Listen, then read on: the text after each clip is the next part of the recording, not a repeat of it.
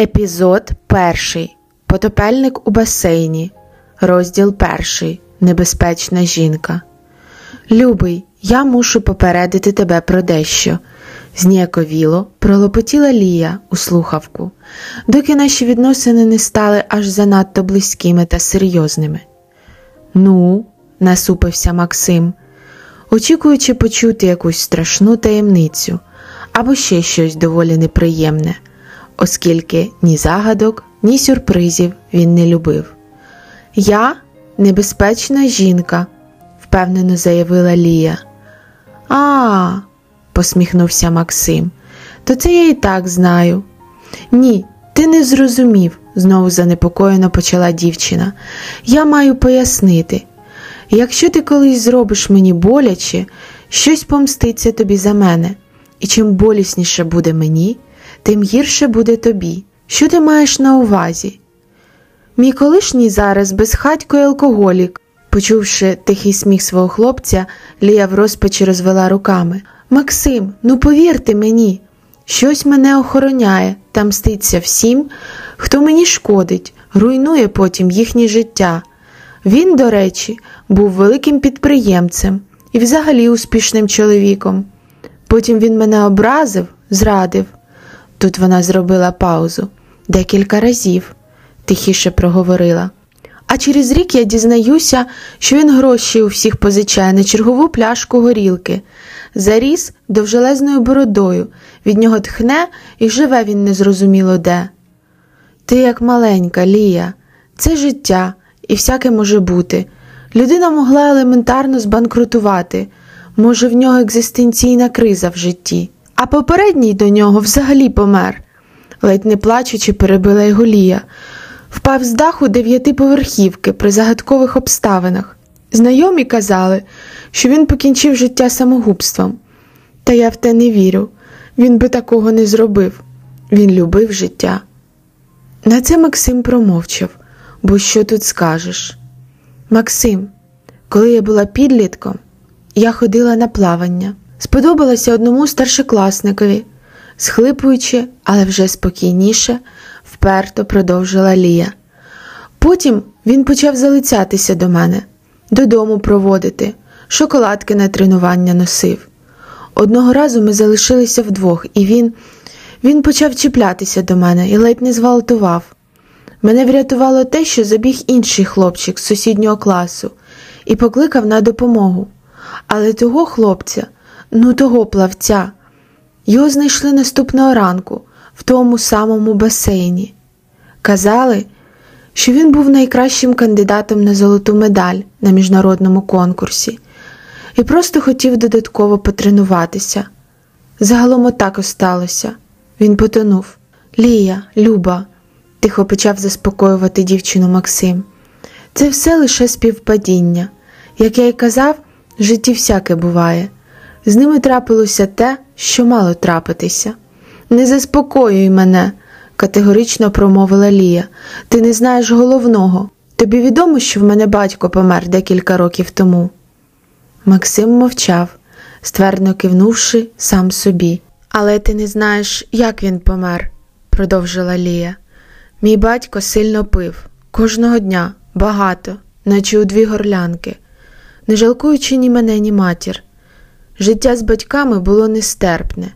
Коли мені виповнилося 16 років, я почала втікати з дому і проводити цей час з хлопцями. Одного разу він спіймав мене за цим ділом і сильно побив, а через тиждень вона нервово причмокнула і облизнула губи. Він отруївся. Сказали, що це була отрута на щурів, що, може, п'яним він опустив щось на підлогу, де було посипано, а потім з'їв. Максим продовжував мовчати і обдумувати те, що сказала Лія. Особливо його здивувало, що в сучасних квартирах до сих пір в когось можуть бути щури чи миші. Отже, любий, якщо ти не плануєш зі мною нічого настільки серйозно, щоб на все життя, то краще нам розійтися, бо, як я вже сказала, щось охороняє мене і мститься всім, хто мене ображає. Того я повторюю своє питання. Ти точно впевнений, що нам потрібно жити разом? Максим вже був не таким впевненим. Однак природний скептицизм в ньому переміг. Так, зайчику, я заїду за тобою вранці. Підготуй речі. Лія опустила слухавку і, нервово кусаючи нігті, пішла на кухню пити чай. Незграбно потягнулася за кружкою і ледь не перекинула всі інші чашки разом узяті. Потім перечепилася через стільця, потягнувшись за заварником. Ах, мама завжди казала, що я ходяче нещастя, подумалось. Нервова система ні до чорта не годна, часті безсоння, зриви на інших людях, безкінечні сльози. От якби мама була поруч, знову промайнула думка. Але ж вона ще рік тому поїхала на заробітки до Італії, тому ти тут сама. Ну і не зовсім вже так і сама, проговорила сама до себе вголос Лія. Он у мене купа друзів, Анютка має на тижні зайти, з Сашком з дитинства дружимо. Він і речі зібрати і спакувати допоможе сьогодні. Тож я не одна, ніби сама себе вмовляла. От жити будеш з Максимом, це ж кохання, це точно кохання, такі дорослі стосунки. Їй якось одночасно хороше і ніяково стало від слова дорослі. Іноді вона досі відчувала себе маленькою дівчинкою, і, ніби підтверджуючи це, Лія підібрала під себе ноги на табуретці, сильніше укуталася в шерстяний кардиган, натягнула його рукава аж на пальці на долонях і посунула до себе кружку, щойно завареним, гарячим чорним чаєм. Вона сірбнула солодкого напою і задумливо залипла поглядом у вікно. З дев'ятого поверху було добре видно, як там на землі люди заклопотано поспішають кудись по своїх справах, як працьовиті мурашки, метушаться, вирішують якісь проблеми. Через похмуру погоду сонечко сховалося десь там за хмаринками. Картину доповнював мокрий асфальт і грязюка, якась нетипова погода для лютого. І люди там внизу також виглядали досить неприродними чи навіть недоречними, як декорації до чергового акту на сцені, а не справжні люди. Мама завжди казала, що в кожного своя доля. От яка доля у тої огрядної жіночки в салатовому пуховику, яка щосили тягне додому клунки з базару. Хоча Лія жила навпроти базару, тож абсолютно нормально, що тільки таких недоречних людей з пакетами та важкими сумками вона й бачила. А от, наприклад, той військовий з 20-річною кралечкою блондинкою, які якраз сідали в шикарну велику чорну машину. В марках авто дівчина не розбиралася, а тому завжди описувала їх за кольорами та за розмірами. В її дитинстві тато не мав машини, поза як дуже пиячив, тож не було кому її навчити, та й бажання вивчати щось чоловіче, своєю поведінкою відбив назавжди. То що в них доля така? Це так наперед запрограмовано, що в нього буде гарне авто і багато грошей, і він собі знайде молоду дівчину, ласу на ті самі гроші. В той час, як вдома його чекає дружина, яка переживає, щоб, не дай Боже, його не відправили, самі знаєте куди. Виходить, що все це доля, і провини чи відповідальності на цих людях ніякої немає.